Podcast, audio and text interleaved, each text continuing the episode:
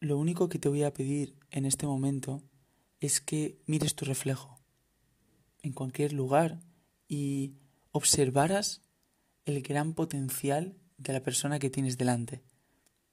Una persona que tiene todo a su disposición para tener la vida que quiere.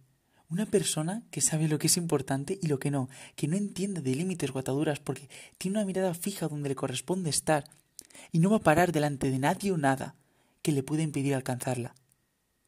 Sabe que gente le criticará y que no aguantará el posible éxito de otros, de él o de ella, porque ellos solo se podrán mantener en la mediocridad y seguridad de lo establecido, porque el brillar no es para todos. Entonces, no seas como todos. No confíes en palabras de la multitud que solo hacen mantener tu cabeza en la tierra y no levantarla y observar el cielo. Deja que ellos miren hacia abajo, observando las sombras de, de, los grandes logros y hazañas que habrás conseguido y que conseguirás. No te fíes de aquellos que en su vida solo consiguieron vivir y déjate llevar por los creadores que nos condujeron a otra realidad, a otra forma de pensar sobre el qué hacer del propio presente.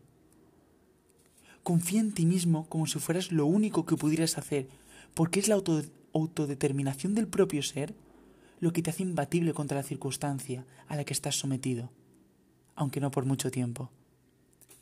Mírate por última vez y di, soy lo más importante.